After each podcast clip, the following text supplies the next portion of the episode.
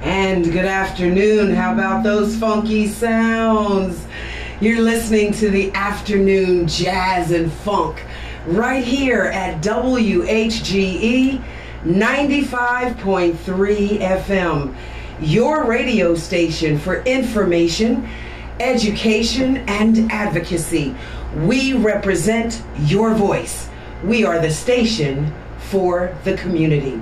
And you're now listening to Rochelle Wilson here for the Political Power Hour, a subsidiary of Make Some Intelligent Noise, the Justice Movement. And today we talk politics every Wednesday from 4 p.m. until 5 p.m. We talk politics. So thank you for joining me. I appreciate you being here. I am so happy to be in your presence once again. Thank you so much. I am Rochelle Wilson, and you will always find me on all of my social media outlets. I'm on Facebook, YouTube, TikTok, Instagram, LinkedIn, podcasting from Apple, Spotify, Anchor, Google, and a few others have picked me up. So there is no reason why you can't open your earbuds and tune in and listen to the words and the wisdom of someone who cares. I care about you. So I am the liberator of your mind. Set your mind free, and the rest of you will follow. You are listening to WHGE 95.3 FM, the one and only black-owned and operated news, information, and advocacy station in the state of Delaware. Thanks so much to the ingenuity and the ambition of one Mr. Dr. Harmon Carey. And to our technical staff, we thank you and say bravo for making us greater and better all the time. To Mr. James Bailey and to Mr. Eric Johnson, we say thank you. Now, ladies and gentlemen, let's get right into it. I want to make a few announcements very briefly, and then let's talk politics. I want to simply remind you that on July 1st, the Chris White Gallery will be open from 5 until 9 p.m. That's at 701 North Shipley Street. 701 North Shipley Street. The Floating and Stinging Chris White Gallery. You want to check them out on July 1st. 2022. Also, remember, soon we've got coming up Kevin Jackson and Acute Inflections being presented to you for Delaware Loves Jazz, the concert fundraiser by Zeta Phi Beta Sorority Incorporated, the Epsilon Rho Zeta chapter. So you want to make sure that you chime in for that. You can always find tickets. They're $40. Just simply reach out to Mr. Wayne Roy Jr. at 302-377-0835. We appreciate that so much. If you love jazz, you don't want to miss that concert. And also, a sincere and heartfelt to anyone who is suffering from addiction. If you are interested in becoming a recovering addict, someone who no longer is dealing with addiction, then we invite you, if you're here in the city of Wilmington, wherever you are in the city, here at 9th and Pine, Central Baptist Church, at 7 o'clock p.m. until 8:30 p.m., we offer a warm and open welcome. You are welcome at Central Baptist Church every Tuesday from 7 p.m. until 8:30 p.m. if you are dealing with recovery or an addiction. You are a loved one. Here Eastside Pride, and WHGE have collaborated to help heal our community. And we thank you so much for participating in that program. We want to save as many people as we can. So by now, many of us are already very, very familiar with the politics of Roe v. Wade. Roe has been pretty much knocked out of the box. Roe v. Wade. Roe has been knocked out of the box. It has been overturned by SCOTUS, our Supreme Court of the United States. Has overturned Roe v. Wade. And so now women no longer have a right to choose, because in the overturning of Roe v. Wade, that does not make an exemption or an exception for rape or incest victims. Rape and incest victims will not be treated any differently. You will not be allowed to receive an abortion. And many of us have a lot of different thoughts on it, but I say whether you are pro-life or pro-choice, ladies and gentlemen, it is about a woman's right to choose. How is it possible? What audacity of the United States Supreme Court justices? Who do they think they are to abrogate our right to choose? We, natural women, will have the right to give birth or not at our discretion. They have stolen our rights.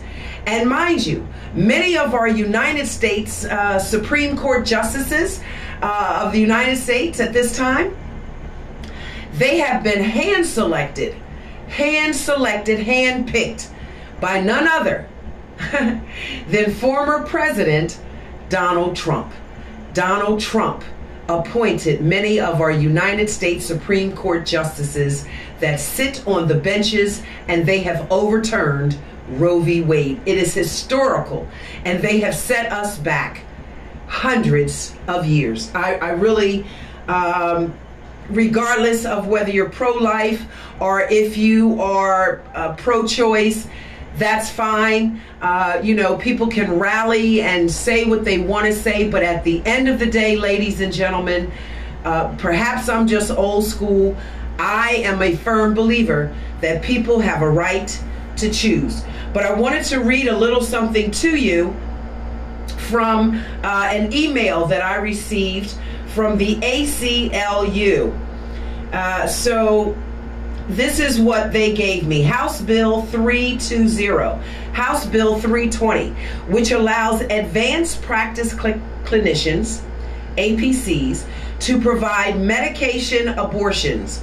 It was signed by Governor Carney in April.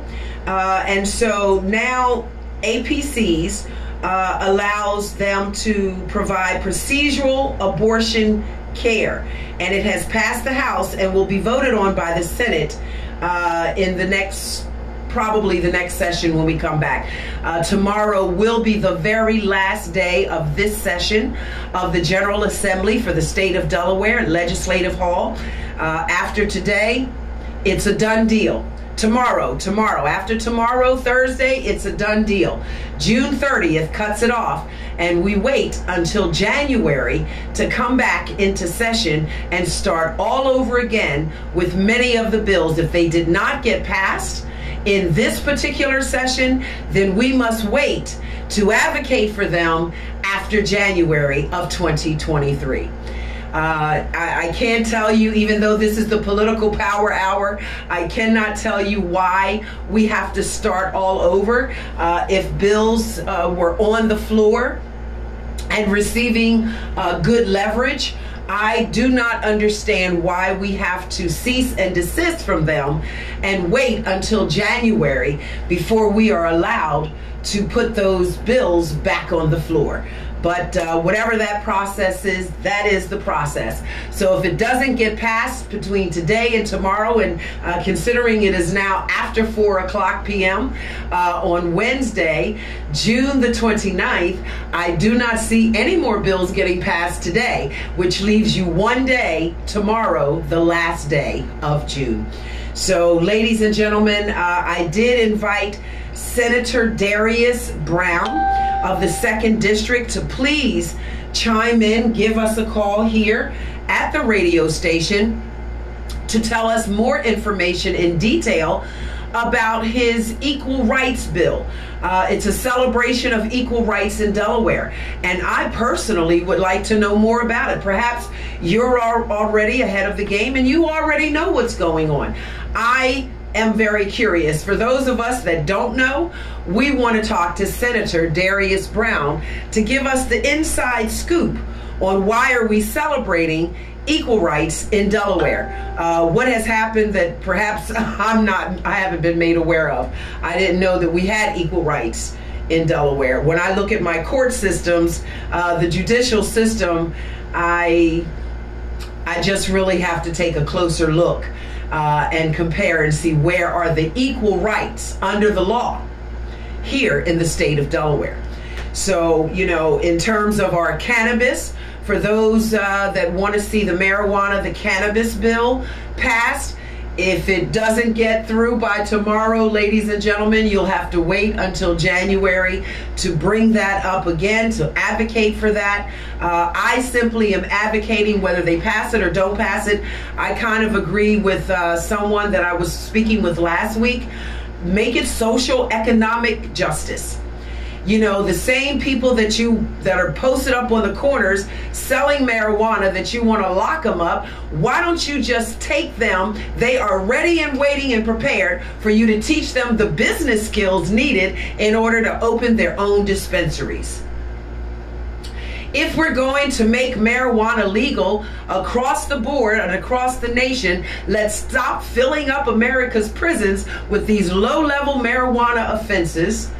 And those same folks, get them into a business class, because they're certainly businessmen by every account of the word. It takes a lot of skill to do what those people do, posted up on the corners or the blocks or wherever they're posted. Okay, it takes a lot of business skills to do that, to manage the money. You're a mathematician by nature.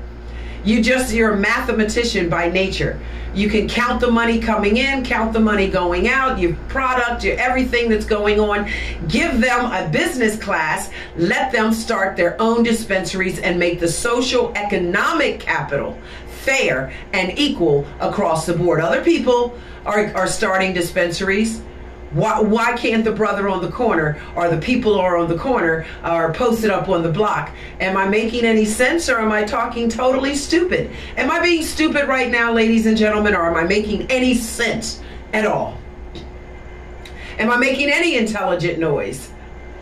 Okay, so I see a very simplistic and wise solution to a lot of the marijuana problem that the states are dealing with. Make it legal. You couldn't make it legal before because you couldn't tax it. Now that you have a way to make money off of it, make it legal and let people mind their own business and do whatever it is that they choose to do with their bodies. As long as they're not hurting other people, causing injuries or life or, you know, threat to life, people have a right to do what they want to do. I can think of a whole lot of sins, sinful things. They're not crimes, but they're certainly sinful. They're crimes against that which is greater than ourselves. If you believe that there is a supreme and divine eternal being, the being that created time and the planets and you and gives you life and breath every day, if you believe in that, as I do believe that that does exist, and is very, very real and imminent, then there are crimes being committed against that entity that we all say, let's be inclusive and diverse. But yet we will target people from smoking marijuana or a woman's body, a right to choose to have an abortion if that's the case, especially in rape or incest. So when I look at things, you know, maybe I'm looking at them with a skewed vision. Perhaps my vision is skewed on this. Maybe I'm wearing rose-colored glasses as I look at this. But you got to remember, ladies and gentlemen, I'm that sister. I've done enough shenanigans in my lifetime, in my early days of my youth, and I've got enough silver hair on my head now. My battle scars prove that I am a wise woman. So you take those two and you put it together, and what do you have? To me, it seems very simple. Very simplistic solutions to many of the governmental problems that we're having in America today. Perhaps even the world. Perhaps even the world. I'm actually appalled with the overturning of Roe v. Wade. Not so much because I support abortion. I am in no way suggesting that I do or that I do not. I am suggesting the right to choose. My body, my choice. That's like forcing me to take a medication or an inoculation that I do not want in my body. You cannot force me to do that. Although you may try by telling me I cannot be employed at a particular job unless I receive medication for some sickness or illness out here in the world. Perhaps you'll say that to me. But what the Supreme Court has done, they have taken away our right to choose. And that's the part that I am disappointed about. You cannot abrogate our natural rights. Inalienable and unalienable rights. You cannot do that. So now what are we the people going to do? Because the Republicans and the Democrats are all up in a tizzy about it. Some are celebrating and they're clapping their hands and stomping their feet, or maybe they're clapping their feet and stomping their hands. But they're ecstatic about this. They're absolutely ecstatic, but I wonder, have they stopped to think for a moment? If you make abortion illegal again, what are we going to revert to doing? Because women, men and women, natural men and women are going to continue to reproduce. People will continue to make babies, perhaps unwanted babies. Women, unfortunately, until every man gets it in his mind that he does not have a right to sexually assault a woman, then we can say rape. What happens to the woman who has been raped? Or if there's incest in the family and a young girl is assaulted by incest, will you force her to have that child? Would you force her to look that child in the eye every day because you didn't give her a choice to do anything other than that? I'm sure there are many beautiful babies that have been born to rape or incest, and they're just wonderful. They're just magnificent little children, babies, human beings running around. Perhaps. I don't know. But what I can tell you, again, this isn't about the right to have an abortion or the right to not have an abortion. This isn't pro-life or pro-choice. It's pro-choice. My right to choose what I do with my body. Supreme Court, SCOTUS, has taken away that right. So now what do we do, ladies and gentlemen? You know what many will do? They will revert to what is called backyard or alley abortions, back alley abortions, where you've got somebody doing something with a needle and thread in the back room.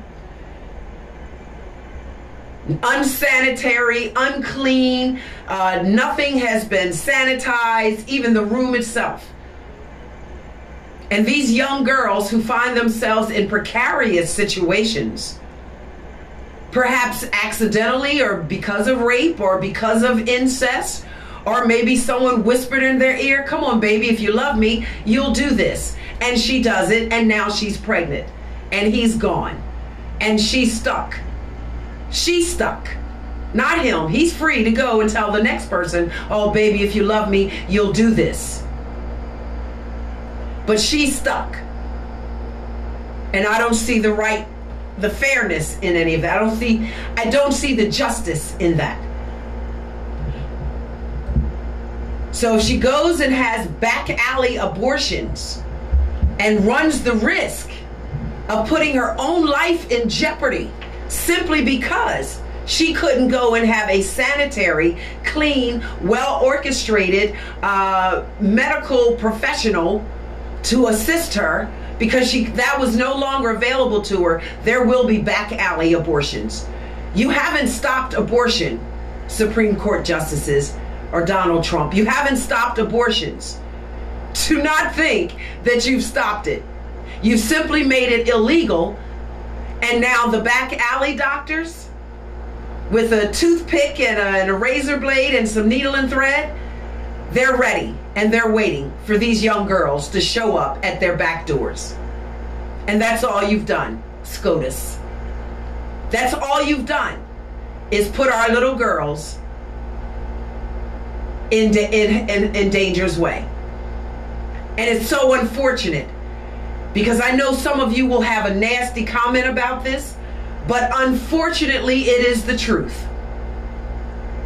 The overturning of Roe v. Wade will disproportionately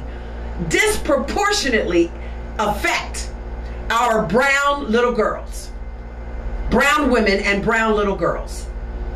Disproportionately. What have you done? You have set us back decades by doing this. And for what? For what?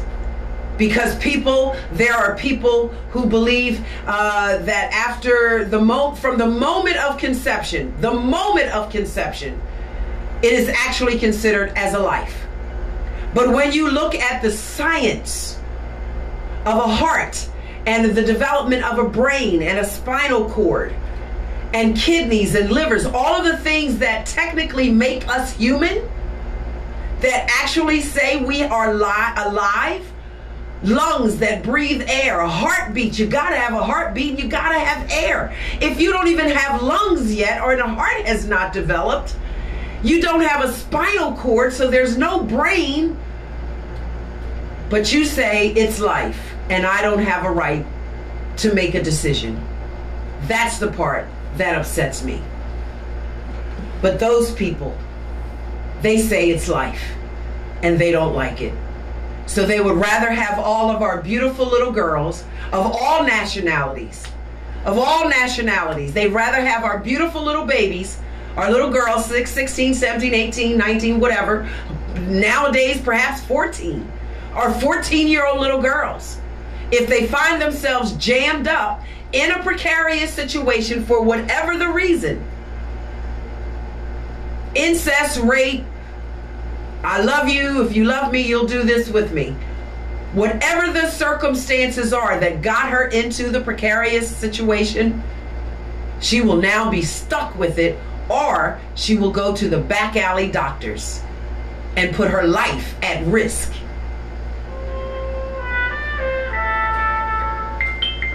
I'm sorry, ladies and gentlemen. Good afternoon, Miss Wilson.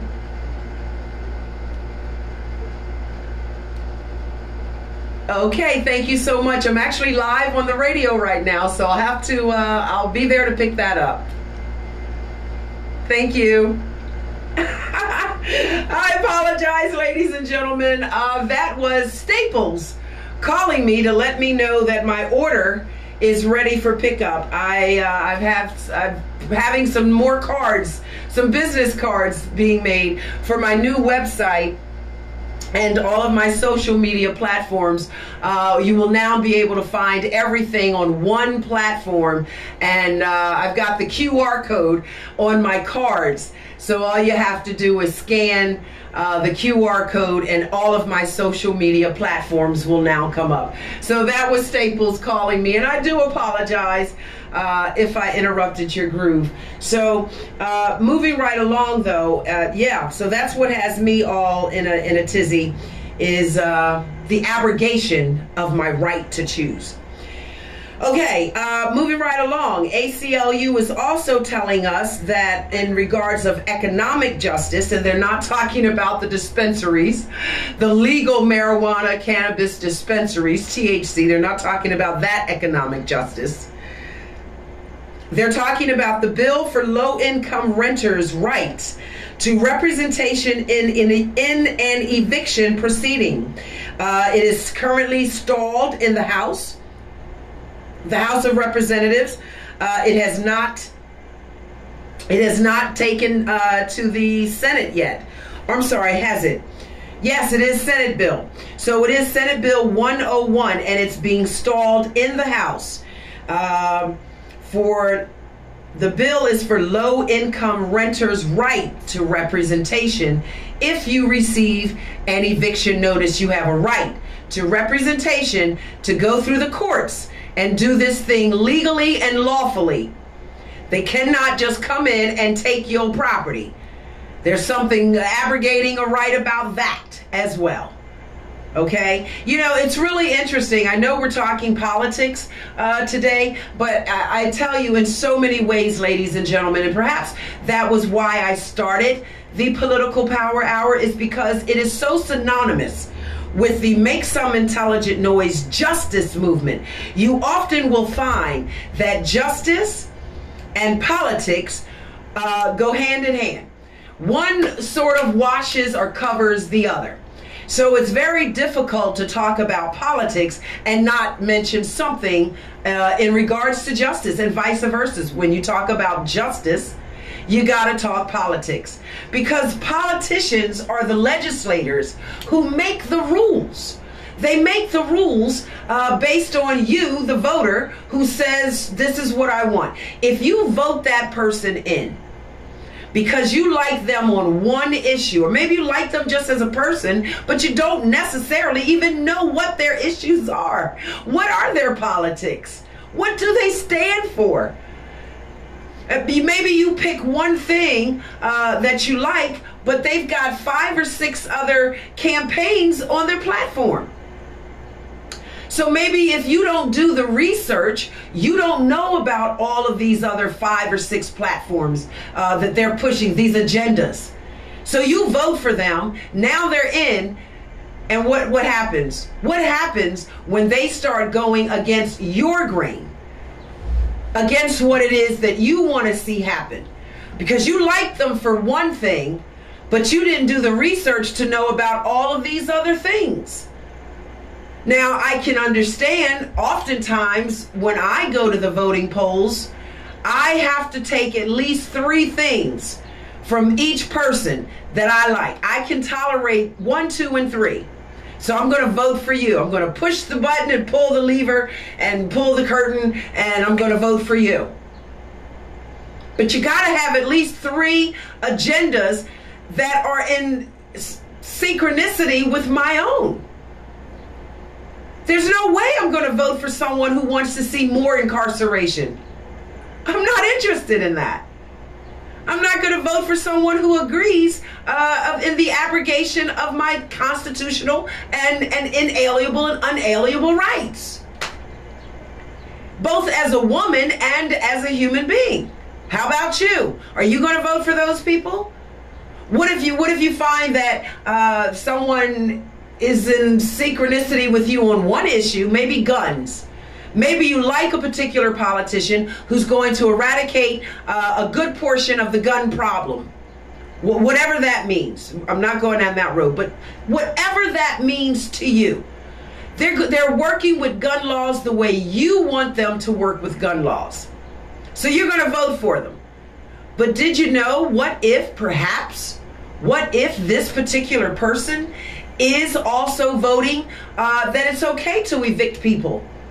Take their property from them without going to courts or the necessary process, or without representation. What if you like them for perhaps reversing the overturn of Roe v. Wade? You believe a woman does have a right to choose, and so you vote for them because of that.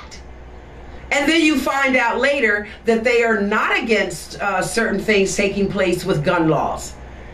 It's okay. Freedom to have your gun. Yes, everyone shall have the right to bear arms. It's in the Constitution.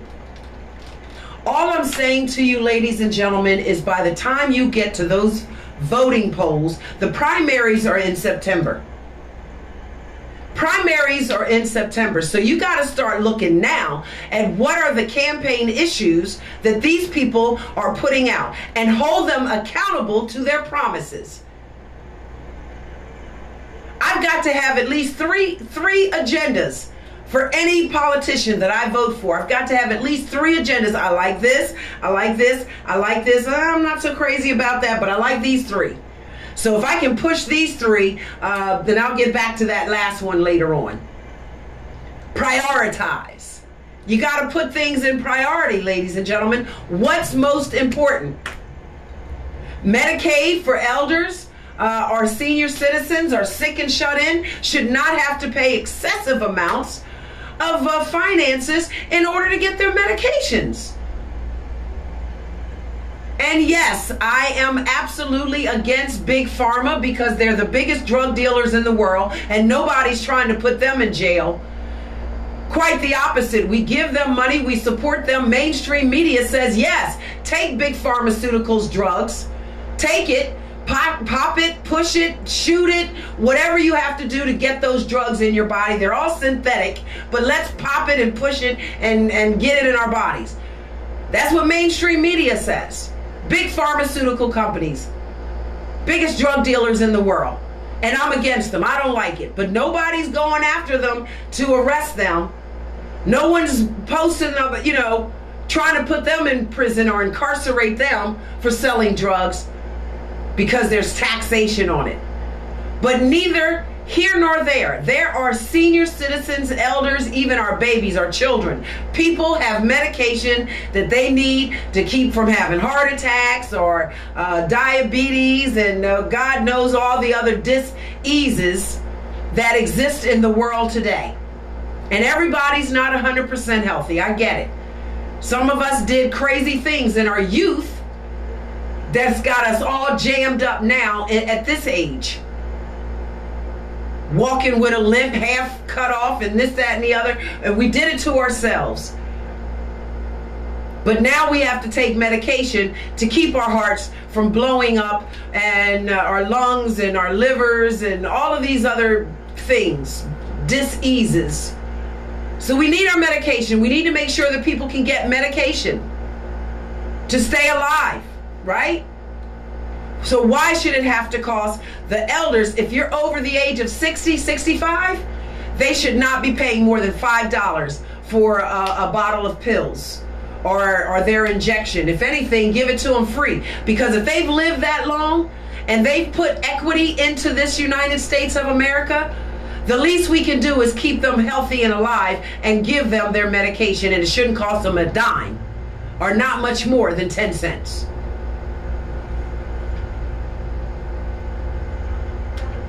Yes, I'm opinionated, but I feel like the answers, the solutions are very simple. We make things harder on ourselves than they absolutely have to be, America, particularly here in Delaware. I've got to talk about Delaware because this is where I domicile. I domicile in Delaware, so I have to talk about the state of Delaware.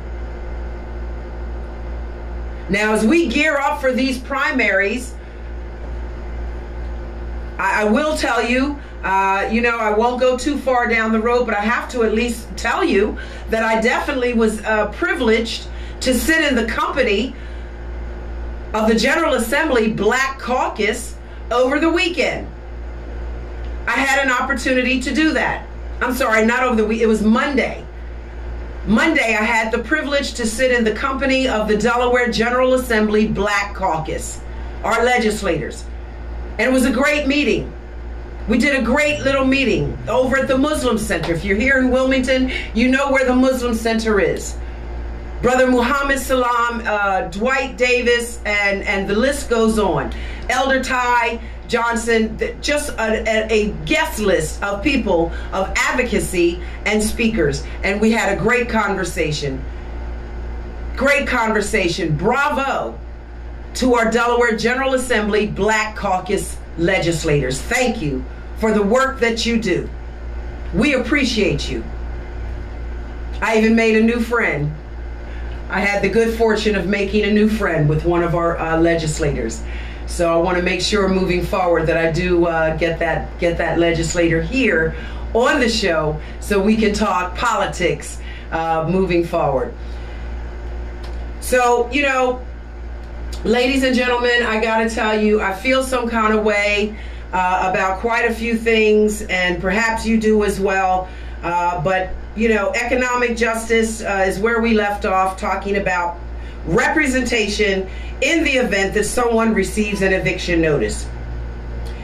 Also on smart justice, which is very strong with the ACLU, House Bill 244, House Bill 244 would eliminate a number of fines and fees that would also prohibit the Division of Motor Vehicle from suspending driver's license as a penalty for non-payment of a fine or a fee, costs, assessment, or restitution. House Bill 244 has passed the House and awaits a Senate floor vote. It awaits a Senate floor vote. We're waiting. And I think anybody with any brain capital, in it, just if you have any smarts at all, just a little smidget of good sense, you know we need to pass this bill, because it is outrageous to put these fines and fees on people when they're already coming from low-income families, or perhaps disproportionately unemployed families. And now you're going to put bills on them, fines and fees on them. And what do you think that's going to do? It's just going to perpetuate the cycle. They get so big, now you can't drive. They took your license from you. You can't drive, but you got to go to work to feed the babies and your husband and wife. And so you drive without a license, and then you get caught and you go to jail. And it's just a cycle. It's a cycle set up for failure. So we've got to let House Bill 244, it's got to go through. It's sitting on the Senate floor. And if it doesn't pass today or tomorrow, well, guess what, ladies and gentlemen?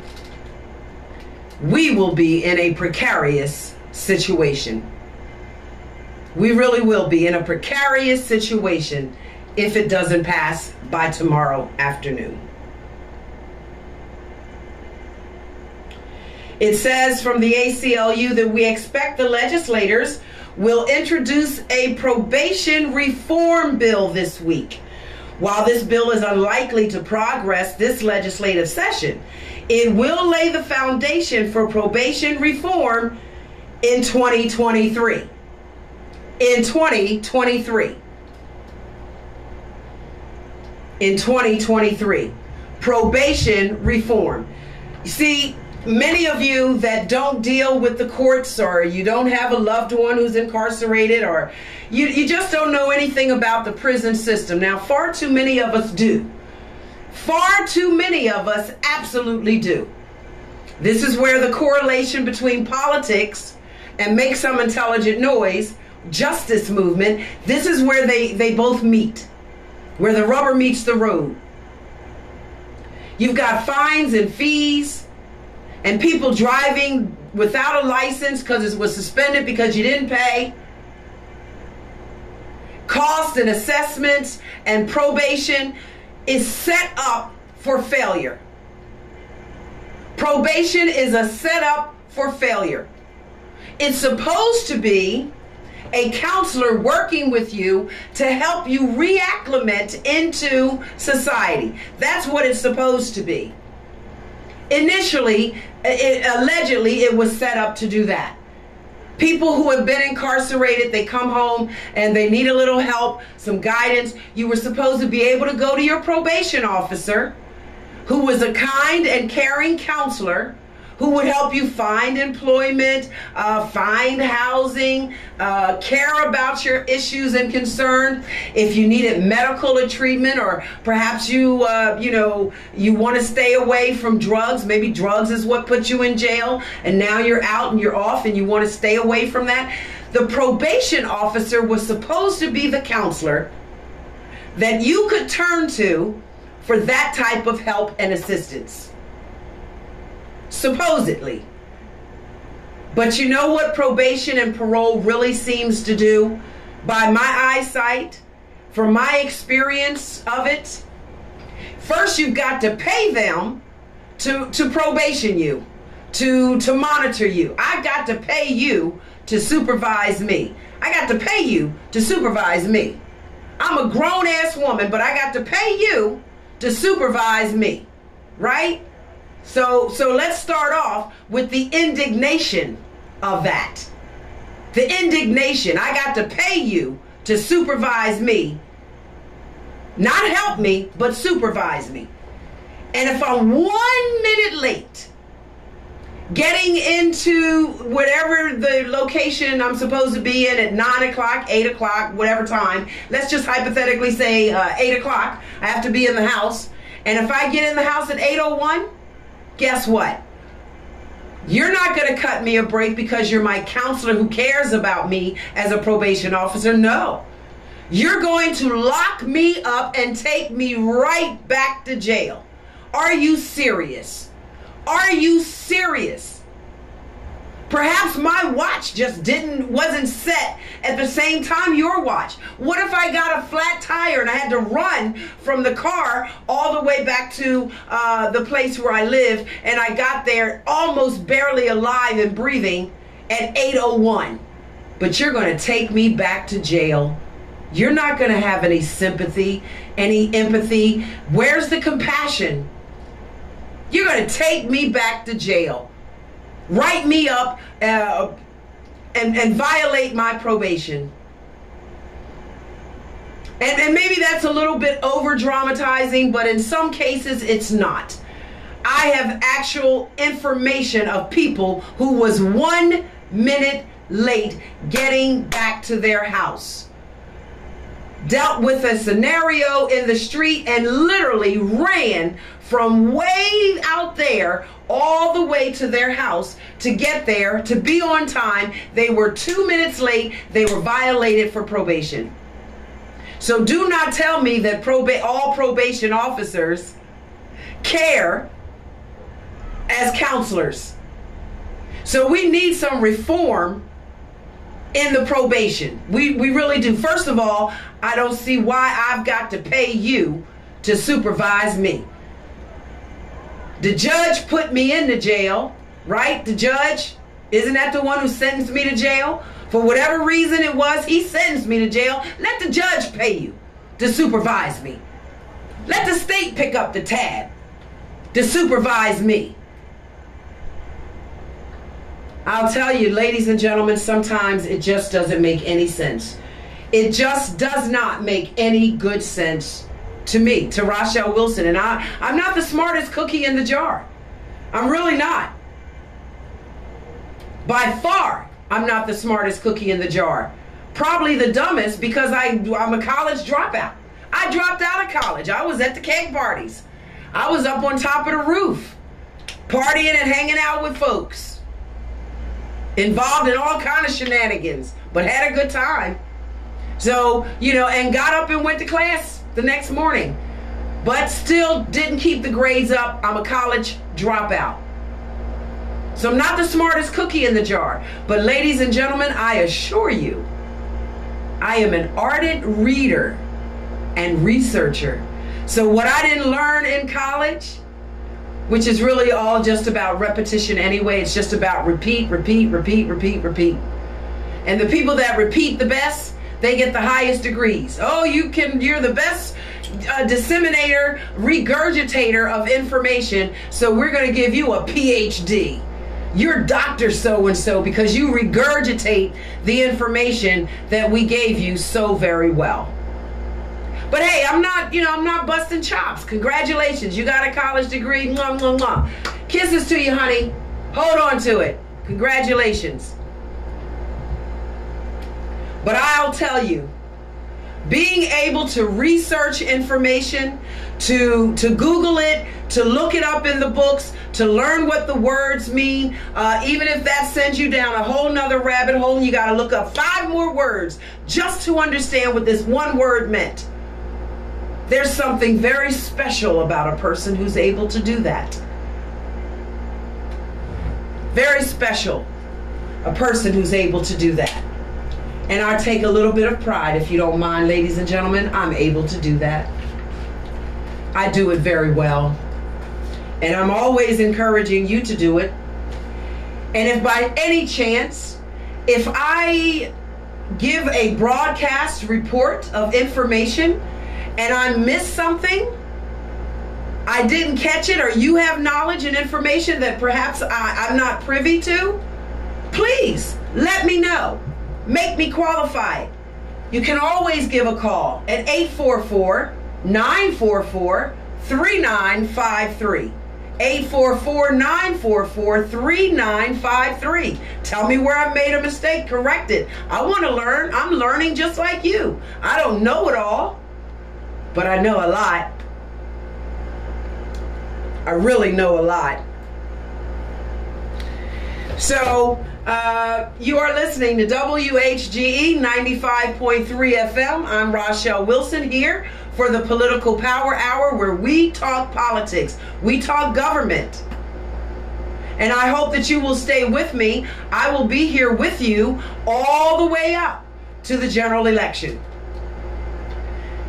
I will stay right here with you every Wednesday from now until the general election, from 4 until 5 p.m. And I will have guests come on who are those smart brainiacs in politics, and they will join me. I've even invited some of our own WHGE radio hosts to come and sit with me because they're better at politics than I am. They're better at it than I am. And I think I'm halfway decent. So we're going to get them to come on and chit-chat with us as well. This is a learning experience. We're all going to learn together. We're going to liberate our minds so that the rest of us can follow. And when we get to the levers and the buttons and the curtains, or if you're going to mail in the ballot, that's fine too. I love going to the, I just love pulling the curtain and push the, I love that part. Push the button, pull the lever. To me, it's just empowering to be right there and just push the button for who I want to vote.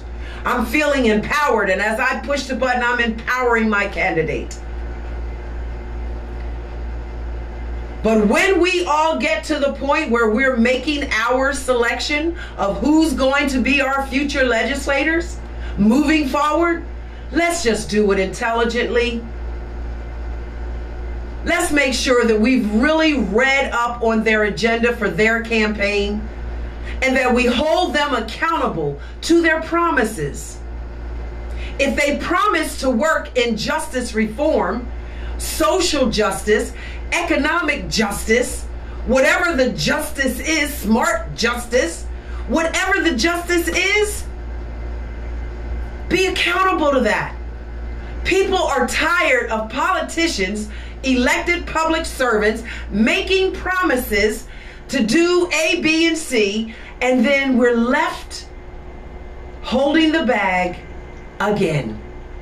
We're not doing that anymore. They need our vote in order to move forward. This is where your vote counts.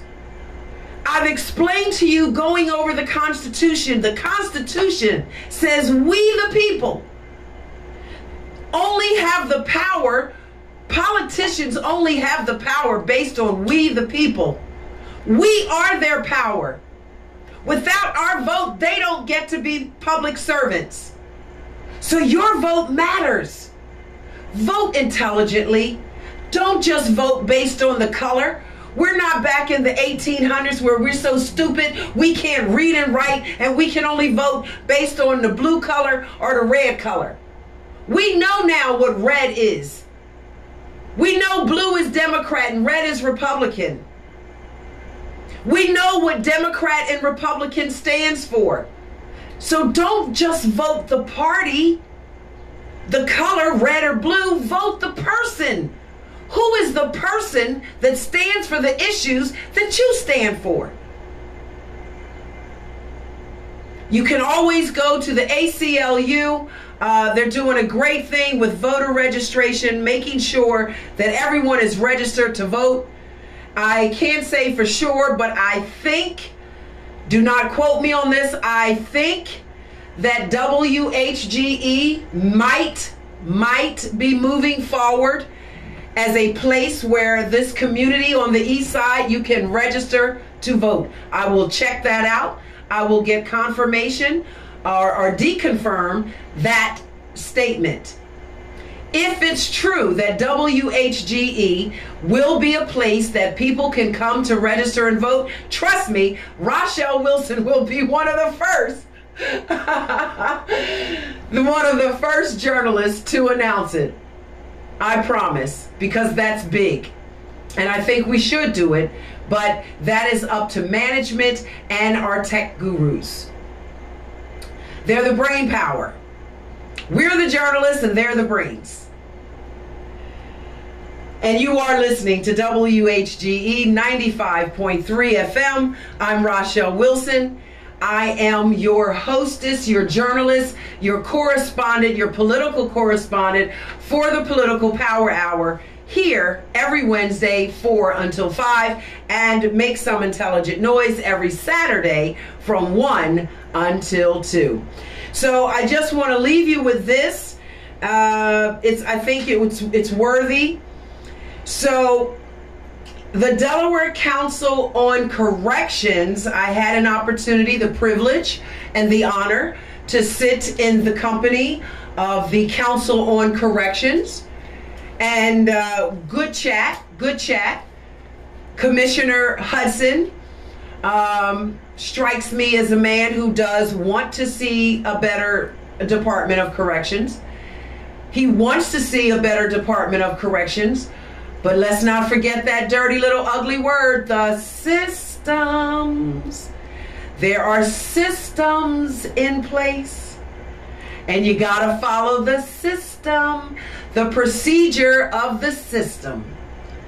So as much as Commissioner Hudson strikes me as a man that might be willing and interested in seeing a better Department of Correction here for the state of Delaware, the Delaware Department of Correction,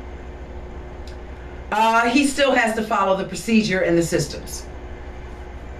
He still has to follow the procedure and the system. But I was able to sit in their company and engage and listen to the conversation. And the only thing that I can really comfortably report on, some things are just not for everybody. I have to let some people say their own things. So I'm just going to tell you the part that I can tell you. And I do want you to know, please, if you are the family of a loved one who is currently incarcerated, if you are sending in envelopes and mail to your loved one and it has been sprayed with K2, which is a drug, you spray it on the envelope, you send it in, the inmate or the resident, the person who is incarcerated, receives the envelope, does what they have to do to scrape the drugs off, and then sells it inside the prison. Or maybe they just consume the drugs for themselves. Whatever the scenario is, if you have a loved one incarcerated and somehow you're sending them K2 or drugs via the United States Postal Service, I want you to know, baby, you're talking federal offense. And the prisons now have a way to monitor that. There's a new light in town. The mail goes under the light, and if it has K2 or any other type of paraphernalia or drugs or anything that's illegal, any illegal substances, not only does the inmate now face federal charges, trust me, so too will the mailer of the envelope. The mailer of the envelope is looking at federal charges. You cannot mess with the United States Postal Service, per postal office. You can't do that. That's federal, baby. You're looking at 10, 12, 15, 20 years. So don't do it. It's not worth it. If your loved one is in there asking you to send them drugs, don't do it. Don't do it, because they're setting themselves up for failure, and you too. Because if you send it, even if you don't put your return address on it, the light will tell them where the envelope came from. And you better look out, because the federal marshals are coming to your door, or at least the sheriff's department, and then you'll get to the federal marshal. So don't do it, ladies and gentlemen. It's not worth it. On any account, it's not worth it. Don't send drugs into the prison. You're looking for trouble. I'm Rochelle Wilson. This has been the Political Power Hour. I pray that I have given some information today that has enlightened you, motivated you, and perhaps even inspired you to be a part of the change, to be the change that you want to see. I am your mental liberator. I'm going to free your mind. Things that you haven't even thought about as possibilities in the past, Rochelle Wilson is going to give you credence to think about that. Just think about it. What if, suppose, maybe, or how about? I appreciate you tuning in, and I appreciate you. Thank you for allowing me to be in your presence once again on another Wednesday at 4 until 5 for the Political Power Hour. I can't tell you enough how much I appreciate being here as a commander on the airwaves, a commander in the Air Force. I'm Rashaa Wilson. Until we meet right back here next Wednesday at 4 o'clock, be good to yourselves. Take care of yourself. Karma is real. God loves you, and so too do I.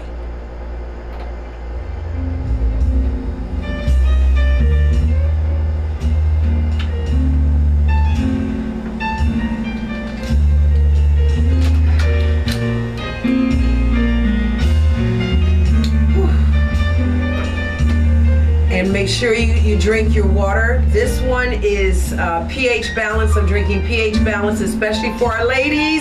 Ladies, we need pH balance water because we have body parts that benefit from pH balance water, okay?